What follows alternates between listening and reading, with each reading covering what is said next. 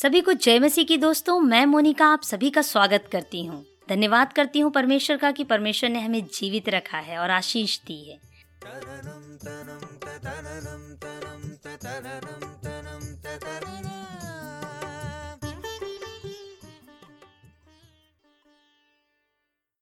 आइए कहानी सुनते हैं। एक बार की बात है, एक नव विवाहित जोड़ा किसी किराए के घर में रहने पहुँचा।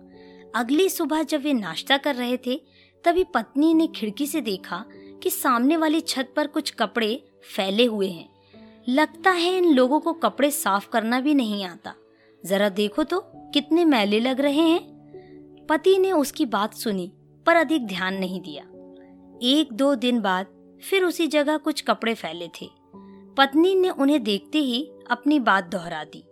कब सीखेंगे ये लोग कि कपड़े कैसे साफ़ करते हैं?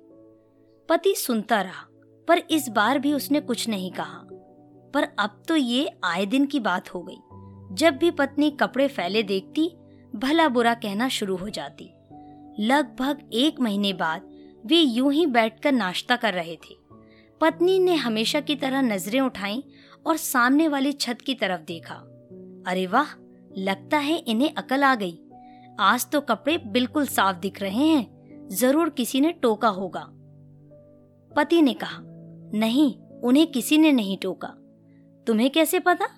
पत्नी ने आश्चर्य से पूछा, आज मैं सुबह जल्दी उठ गया था और मैंने इस खिड़की पर लगे हुए कांच को बाहर से साफ़ कर दिया, इसलिए तुम्हें कपड़े साफ़ नज़र आ रहे हैं। पति ने बात पूरी की।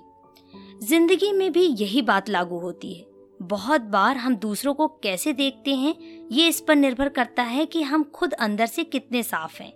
किसी के बारे में भला बुरा कहने से पहले अपनी मनोस्थिति देख लेनी चाहिए और खुद से पूछना चाहिए कि क्या हम सामने वाले में कुछ बेहतर देखने के लिए तैयार हैं या अभी भी हमारी खिड़की गंदी है।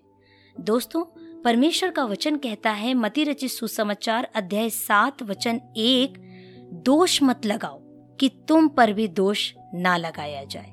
सुनते रहें कहानी मोनिका की जुबानी।